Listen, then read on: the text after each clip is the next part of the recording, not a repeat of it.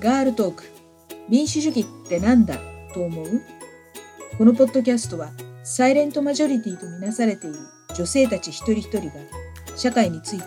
政治について民主主義についてどう考えているのか考えていないのかをモデレーターとのおしゃべりを通して発信していきます。今回のゲストは神奈川県県西部で有機農業をされている麦っちょさんです。今農業で一番注目されている政治問題というと種子法と種苗法の改悪のことなんですけれども実際に農業をされている方々がこの法律についてどのように考えていらっしゃるのかどのような状況になっているのかということを伺おうと思います。麦っさんよろしくお願いいたします。はい。えっと、種子法とか種苗法のことに関しては普通に農業をしている分には全くあの全く連絡がないというか通達はありません。で県の方県の方からないです。でこちらから聞いても、えっと、技術センターの方に聞いても影響ないんじゃないかなっていう感じでわからないっていう感じです。麦酒さんのところでは苗はご自分のところで育ててらっしゃいますよね、はい、種を自分たちのところであの植えて、はい、苗に育ててそれを畑に植えてるんですけれども、でもその種っていうのはご自分のところから取ってらっしゃるんですか？えっと自家採取している種もありますけど基本的に買っています。はい。有機農業じゃなくて他の、え観光農業っていうんですか、うんはい、観光農業のあの農家のところも大体種は買ってるんですか？そうですね。ただあのやっぱりこの辺のおじいちゃんおばあちゃんとかはあの取ってる方もあのか、まあ、そんなにあの農家農家の方は買ってる方が多いと思います。はあ、そうなんですね、はい。であの実は私も自宅の庭で菜園をやってまして、はい、で種買ってるんですけれど、はい、その種が実は外国産なんですよね。はいはい、で例えばその食品買うとお豆腐なんか買ったりすると国産大豆かっこ遺伝子組み換えでないとかって書いてあるんですけど種って遺伝子組み換えでないって書いてないんですよね。それで、何年何月以降は発芽しませんっていうふうになってるんですけど、これって遺伝子組み換えと違うのかななんていうふうに思うんですけど、そこら辺どうですかね？遺伝子組み換えと。で、麦茶さんのところで買ってる種っていうのは国産ですかね？それともやっぱ外国産ですか？必ずしも国産ではないですね。えっと、イタリアの種とかも買っています。で、えっと、あ、そうイタリア野菜育ててらっしゃいますもんね。なんて言いましたっけあれ？すごく美味しい。あチーマディラーパですね。チーマディラーパ。チチーマディラーパ。チーマリラーパ。すごく美味しいお野菜です。調べてみてください。はい。はい。種買うのは農協から買うんですか？えっといろんなところで買ってます種は。種苗会社から買ってくるんですか、はい、種会社いろんな会社のカタログをもらってきてそうですねあの病気が出にくいとか有機でも育てやすいとかいろんなあと作作ってみての経験とかで、えっと、毎年2回何を買うかっていうのを決めて、うん、あの選んでます。あのこの種子法や種苗法が実際に施行されると外国産の種でしか野菜を育てられなくなるっていう危機感がものすごくあるんですけれども、うんうん、でも、まあ、逆に言えばそのそれに抵抗できるだけの日本の農業が強靭ではないので日本産の種を供給できないっていうことの裏返しじゃないかなって思うんですよね私は。やっぱり、ね、日本の農業政策がおろそかにされてきてしまったから日本産の野菜から取った野菜あの種で日本で育てて日本のに住んでる人たちに供給するっていうことができないっていうことも問題じゃないかななんていうふうに思うんですけれども、でもまああのそれでも自家採取ができなくなるじゃないかっていうあの抵抗もあるわけででも自家採取っていうのはでもどういうことなんでしょうかね？例えば、えっと、人参でも大根でもあの葉っぱのところから芯が伸びてきて花を咲かせるんですけど、はい、それはそれは可愛い花なんですけどその後に種を残すんですね。で種取りっていうのも交配してしまうのでもし種を取るってなると本当に網をかけて、はい、本当に慎重にやらないとその例えば黒田五寸人参この黒田五寸っていう品種の種を取るってなると他の人参のあの花と交配しないように蜂が飛んでこないように気をつけなきゃいけないんですね。はい、人工授粉するってことですか？そうすると。あえっとえ？人工授粉しないです。じゃあ他の人参の花の花粉をつけてないミツバチとか虫をその中に放すんですか？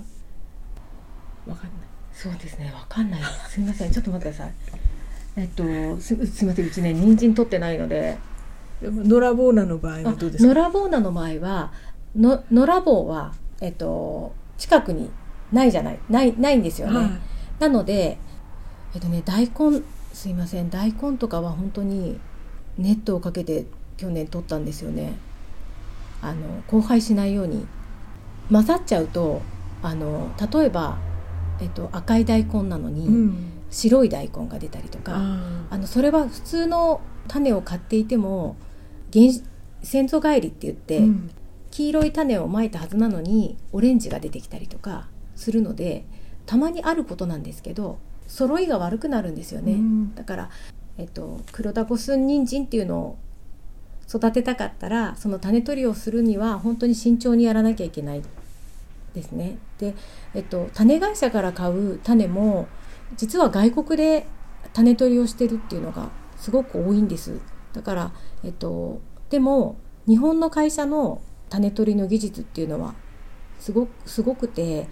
外国の種よりも全然日本の種の方が発芽率がいいんですね、うん、でも実際種取りをしている場所は日本じゃないっていうのが実際多いです、はい、やっぱりあの広大な面積で、うん、あのたくさんの種を作っていると思うので、うん、日本じゃないところで作ってる種もたくさんありますで種取りっていうのはもう本当大変な作業なんですね。もうそこで専門でやらなければいけない、うん、1軒い2軒のその地域の農家でやる分にはもう本当に数が限られちゃうっていうことですよね。そうですね。あの野良ボーナとかはたくさんと取れますけどね。でも、えっと、例えばこの神奈川県で育てた野良ボーナの種と静岡県で育って種を取った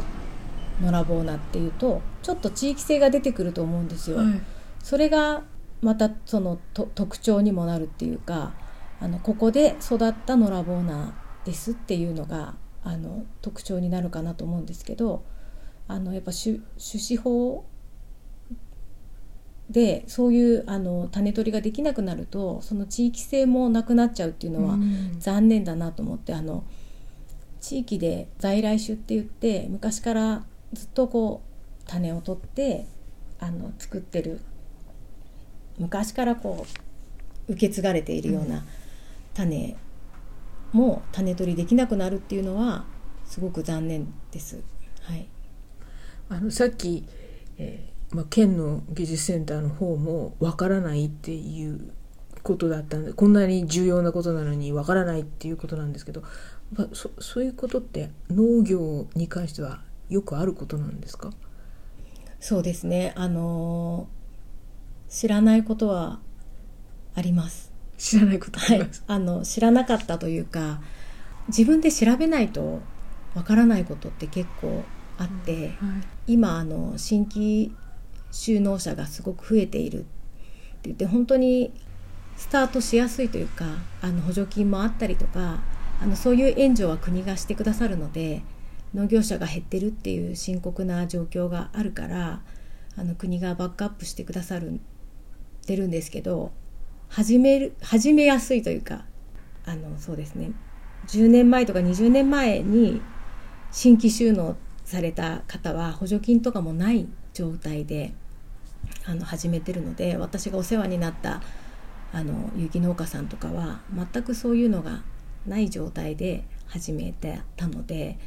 あのそれに比べると今は5年間補助金をいただけるのであ、まあ、審査とかあるんですけど、うん。本当にその辺のバックアップは本当にありがたいんですけどその反面辞める方も本当に増えてるっていう現状があってそれは知らされてないですね。だからそういうことって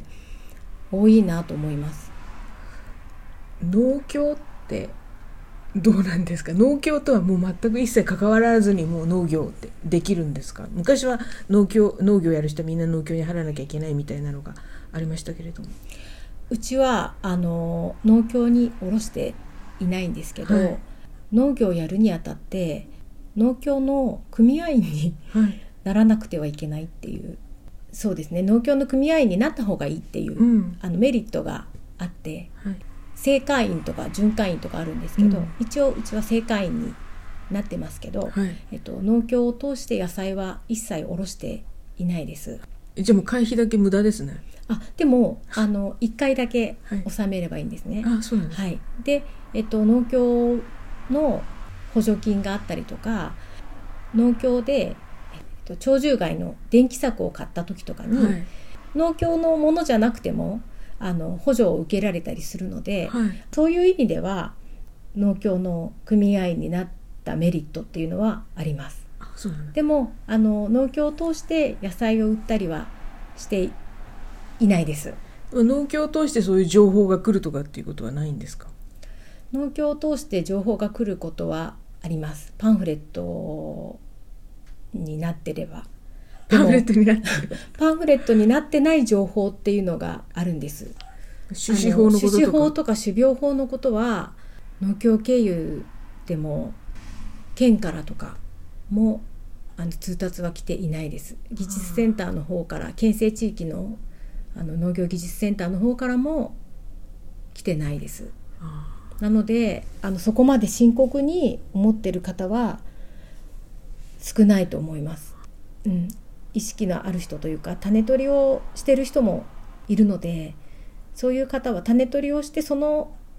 種で野菜を育てて売ってるっていう方もたくさんいるからそういう方は本当に深刻に思っていると思うんですけどうん。上の方たちは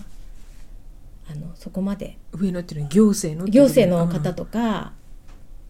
そんなに影響ないよみたいなかあの考えで、はい、いるようです。もうすでに種は、まあ、外国産のものを買ったりとかしている現状があるから